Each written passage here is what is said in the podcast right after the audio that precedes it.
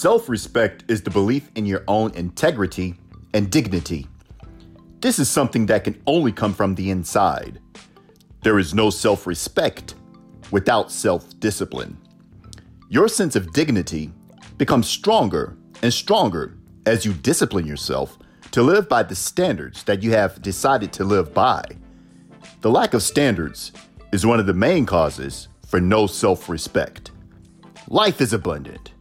Wait faster.